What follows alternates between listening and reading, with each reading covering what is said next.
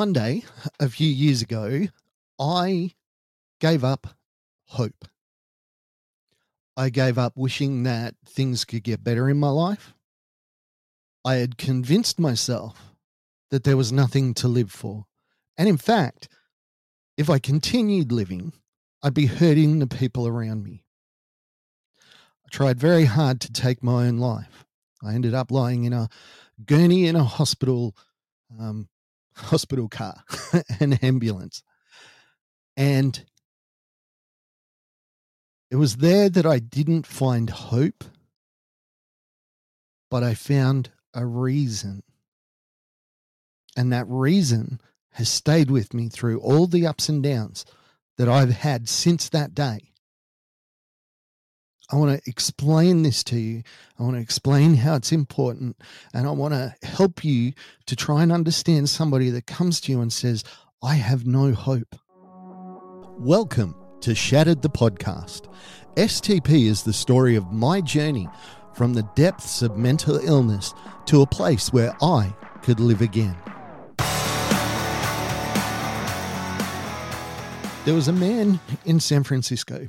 You can look him up who tried to kill himself by jumping off the Golden Gate Bridge. He survived beyond miraculously. Of the thousands of people that have jumped off the Golden Gate Bridge, only 19 have lived. 19. Now, when this gentleman recovered and realized that suicide was not what he wanted, he decided to go around and interview all the other people that had survived, the ones that were still living. And he said it was interesting because when he jumped off the Golden Gate Bridge, as soon as his hand left the railing and he was free falling, he realized that it's not what he wanted. He did not want to die. When he interviewed all the other survivors, they said exactly the same thing as soon as they had uh, uh, uh, pulled the trigger, as soon as they had jumped off the bridge and they were free falling, there was no way to get back on the bridge. All of them said that on the way down, they felt nothing but regret. They did not want to die. Now, I understand very, very well the feeling that would make somebody take that leap. I really do. I have been there. I've lived it, I've seen it. The thought that there is nothing to live for, there's nothing good in the world for me or ever will be. In short, there was no hope. Now, in Christianity, um, hope is a big deal. so when you don't have hope all of a sudden, and all those euphemisms that you learn in church without a hope, people perish. I just assumed that that was the end. Now, I'm going to tell you what I did and do post feeling that I have no hope. Now, you could look at the things that I'm about to tell you and you could think, well, Mark, you're talking about hope. Maybe, maybe. If I am, I'm thinking about it in a completely different way. I don't feel hope anymore. I don't hope for things. I don't have this thought that one day lots of people will listen to this podcast or lots of people will read my book. I have reasons.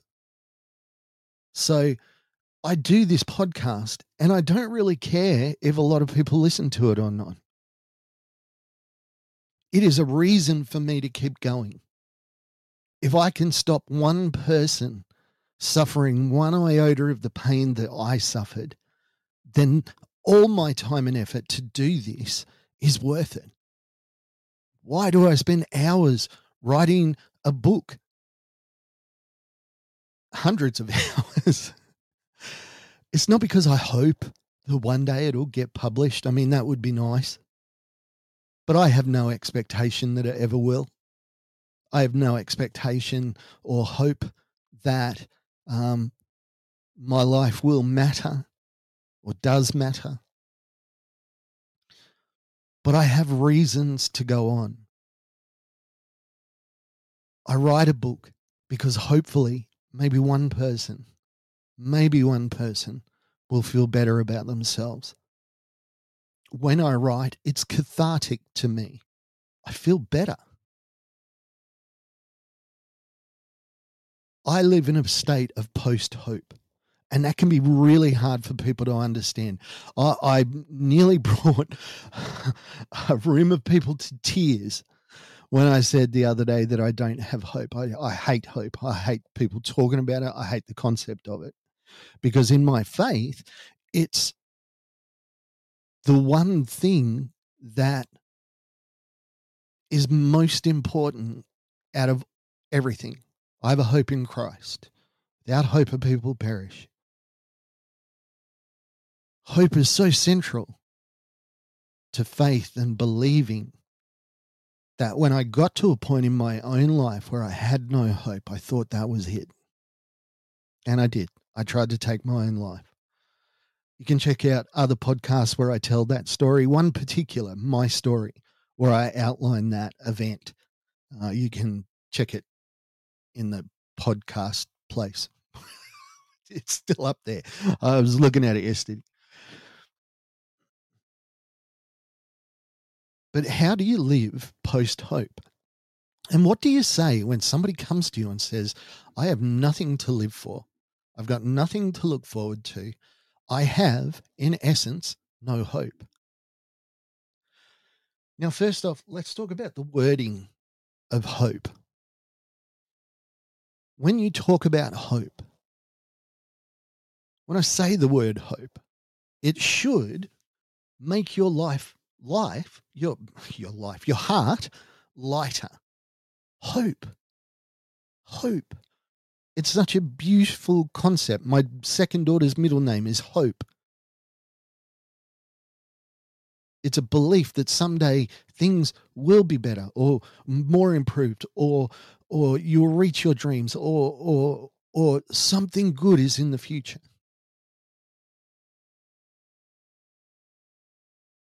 There is an expression in England that says it's the hope that kills you.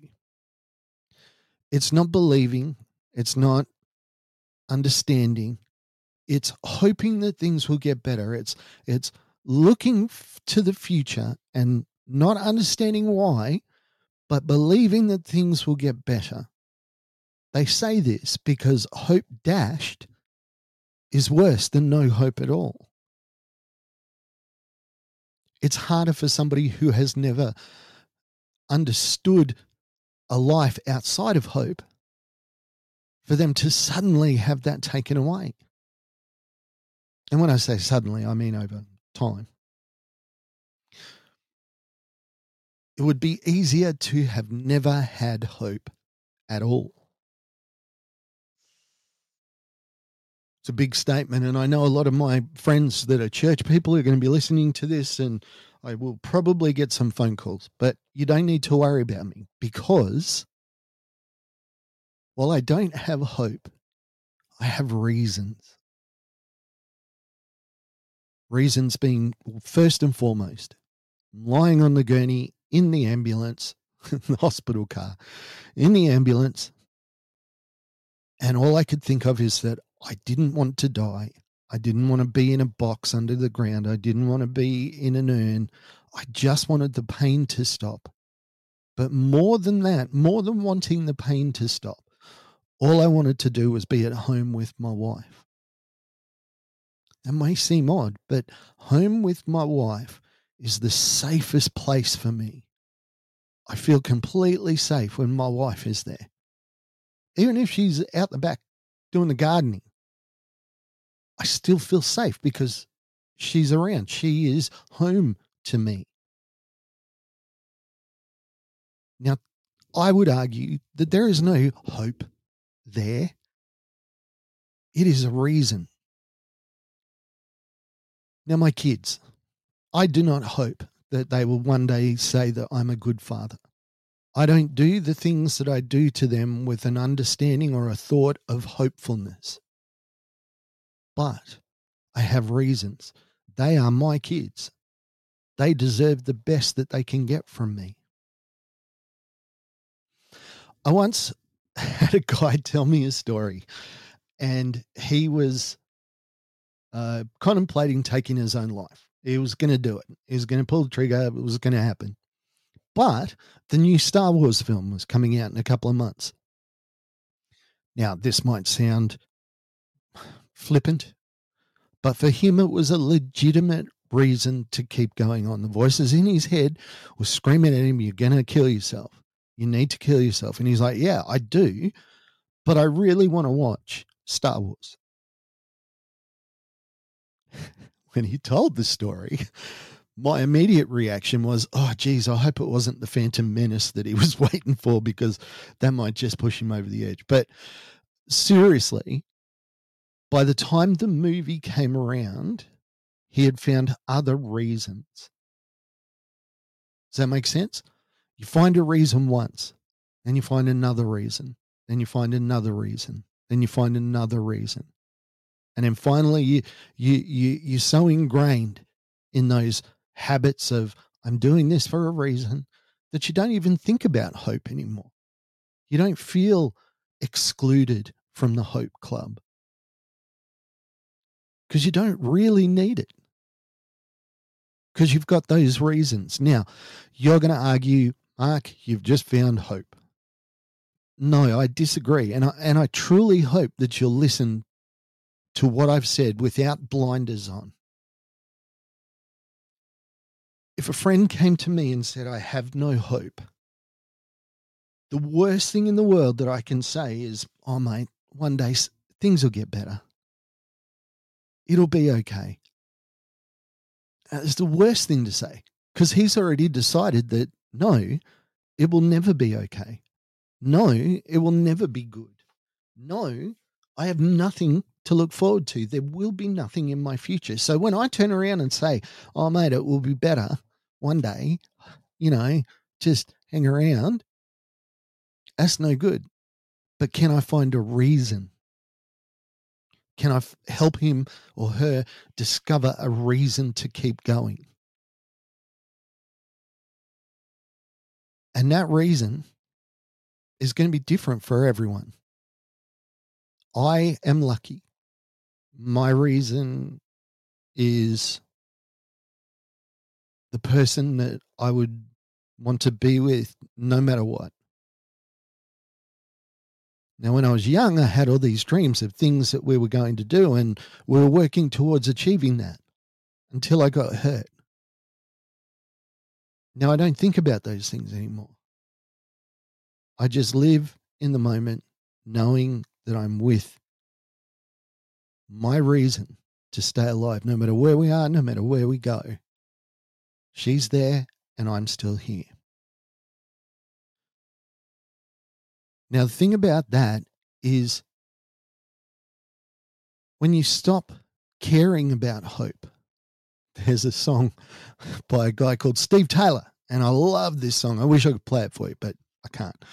Uh, it's called, um,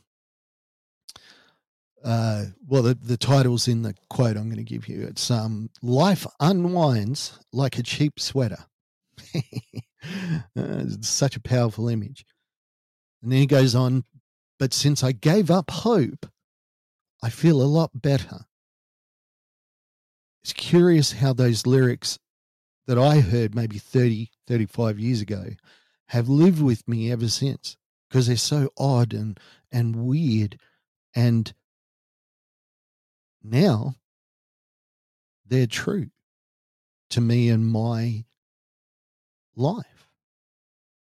If I don't think about hope, if I don't pursue hope, I can't get let down. Now, you might say that this is a sad existence. I don't think so. Because the thing about mental illness, and we've said this before when you're at the worst of times, all you need to do is be patient.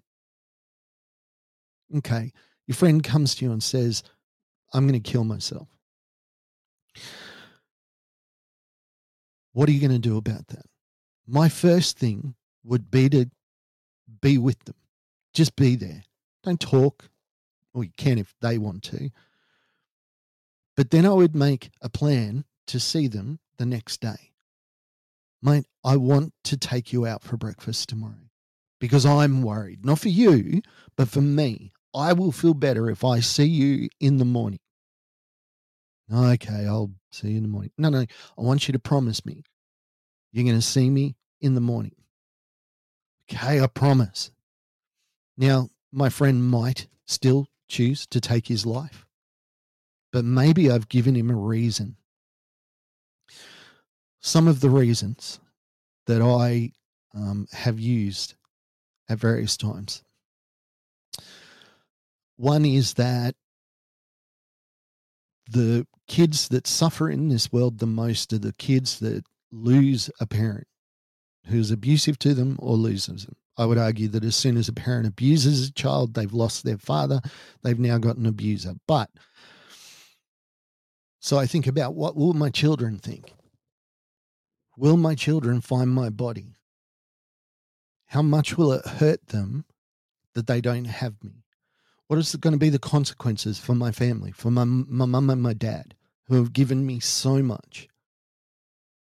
For my brother who suffers with PTSD, how can I uh, leave him alone to deal with his pain by himself?